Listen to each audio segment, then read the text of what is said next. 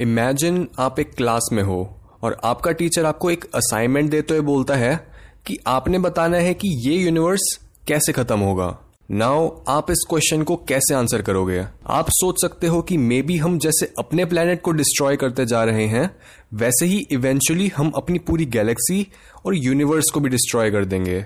या शायद हर गैलेक्सी में मौजूद डार्क होल्स इतने बड़े हो जाएँगे कि वो हर फ़िज़िकल चीज़ को अपने अंदर एब्जॉर्ब कर लेंगे और एंड में कुछ भी नहीं बचेगा। या फिर आपने कोई साइंस डॉक्यूमेंट्री देखी और आप बोलते हो कि करोड़ों सालों बाद यूनिवर्स एक्सपैंड होना बंद कर देगा और अपने आप में ढहने लगेगा। ये तीन अलग आइडियाज़ शायद सही हो या फिर ना हो, पर तीन आइडियाज़ को जनरेट करने के लिए आपको क्रिएटिव होना पड़ा। पर अगर आप बोलते हो कि नहीं नहीं, ये सब बकवास है। मुझे इस क्वेश्चन को आंसर करने के लिए असली फिजिक्स को समझना होगा। तो आप सोल्यूशन तक पहुँचने के लिए क्रिएटिविटी का नहीं, बल्कि फैक्ट्स की मदद ले रहे हो। ये डिफरेंस है डाइवर्जेंट और कन्वर्जेंट थिंकिंग में। और अगर हम डेफिनेशन की बात करें तो कन्वर्जेंट थिंकिंग उस टाइप की थिंकिंग को बोला जाता है, जिसे यूज़ करके हम एक प्रॉब्लम का स्ट्रेट फॉरवर्ड सोल्यूशन निकालते हैं। फॉर एग्ज़ाम्पल अगर आपसे पूछा जाए कि इंडिया का सबसे अमीर इंसान कौन है, और अगर आपको आंसर पता है तो आप बोलोगे, मुकेश अंबानी, पर इससे आंसर करने में आपकी कोई क्रिएटिविटी नहीं लगी, क्योंकि ये एक सिंगल आंसर वाला फैक्ट है और किसी फैक्ट को याद या फिर एनालाइज करने के लिए आपको क्रिएटिव होने की ज़रूरत नहीं है। आपको बस लीनियर तरीके से एक लॉजिकल आंसर देना है जो कि एक्यूरेट भी हो और उसमें ज़्यादा टाइम भी ना लगे। एक इंसान को कन्वर्जेंट थिंकर तब माना जाता है जब उसका बस एक गोल होता है। यानी एक गिवन प्रॉब्लम का बेस्ट पॉसिबल सोल्यूशन निकालना। वो इसमें अपनी नॉलेज भी यूज़ कर सकता है, या फिर पहले से सॉल्व हुए आंसर्स को रेफरेंस की तरह यूज़ कर सकता है। और इस टाइप की थिंकिंग उन लोगों में ज़्यादा देखने को मिलती है, जो एक टाइम पर सिर्फ़ एक प्रॉब्लम पर फोकस करना प्रेफर करते हैं। पर दूसरी तरफ़, डाइवर्जेंट थिंकिंग का मतलब होता है बहुत सारे आइडियाज़ प्रोड्यूस करना, और उन्हें ब्रेन की मदद से एक्सप्लोर करना। यानी एक डाइवर्जेंट थिंकर कुछ इस तरह से सोचता है जिससे सॉल्यूशन तक पहुँचने के लिए वो सारी पॉसिबिलिटीज को ढूंढ पाए। एक इंसान डाइवर्जेंटली तब सोच पाता है जब उसके टाइम या फिर इमेजिनेशन पर कोई लिमिट्स ना लगी हों।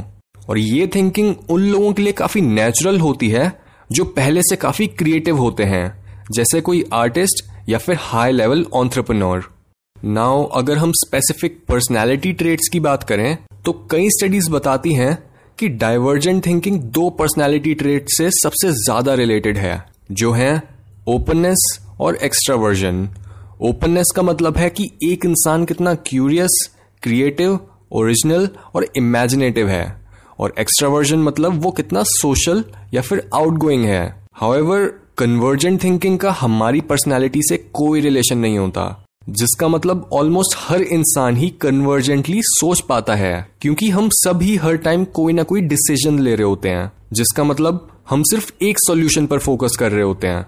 और ये फैक्ट इंडिकेट करता है कि divergent thinking capability convergent thinking से ज़्यादा रेयर होती है।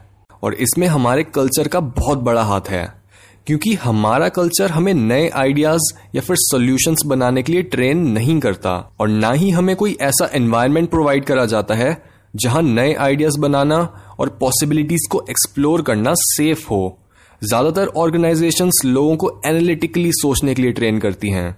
यहाँ तक कि स्कूल में भी हमें अपने आंसर्स को टेस्ट बनाने वाले के आंसर्स के साथ कन्वर्ज यानी मैच करना होता है, जिसकी वजह से हम में से ज़्यादातर लोग क्रिएटिवली सोचना सीख ही नहीं पाते और इफ़ेक्टिव आइडियाज़ प्रोड्यूस करने के रास्ते में यही रुकावट आती है। यानी, या तो एक इंसान सिर्फ़ कन्वर्जेंटली सोच पाता है, या सिर्फ़ डाइवर्जेंटली अगर एक इंसान सिर्फ़ डाइवर्जेंट थिंकिंग पर रिलाय करता है तो वो कभी भी सिर्फ़ एक सॉल्यूशन तक पहुँच ही नहीं पाएगा। और अगर वो सिर्फ़ कन्वर्जेंट थिंकिंग पर रिलाय करे तो वो एक प्रॉब्लम को सिर्फ़ एक ही एंगल से ओवर एनालाइज करने लगेगा।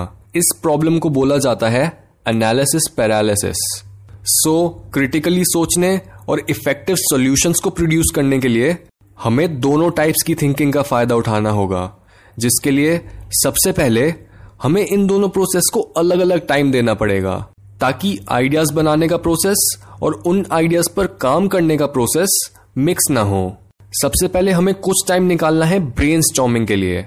जहाँ पर हमारा पूरा फोकस नए नए आइडियाज़ जनरेट करने पर होना चाहिए। इस स्टेज पर हमें ऐसी हर पॉसिबिलिटी के बारे में सोचना चाहिए जो एक प्रॉब्लम को सॉल्व कर पाए।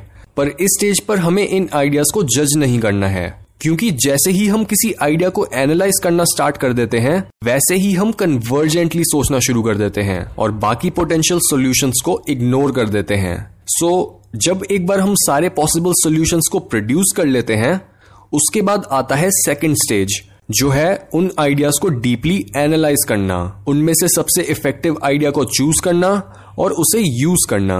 ये तरीका क्रिएटिविटी रिसर्च में काफ़ी लंबे टाइम से जाना जाता है और कॉग्निटिव साइकोलॉजी में इस तरीके को समझा जाता है जेन प्लोर मॉडल की मदद से, जो बोलता है कि सबसे ज़्यादा इफ़ेक्टिव और क्रिएटिव आइडियाज़ दो स्टेजेस में बनते हैं। पहला स्टेज होता है जनरेटिव स्टेज जहाँ पर एक इंसान उन आइडियाज़ की मेंटल रिप्रेजेंटेशंस बनाता है, जिसे बोलते हैं प्री इन्वेंटिव स्ट्रक्चर्स और इसके बाद होता है एक्सप्लोरेटरी स्टेज जहाँ पर उन स्ट्रक्चर्स को यूज़ करा जाता है एक सॉल्यूशन तक पहुँचने के लिए, और इस कंटिन्यूस साइकिल से जन्म होता है उन आइडियाज़ का, जो क्रिएटिव भी होते हैं और इफ़ेक्टिव भी।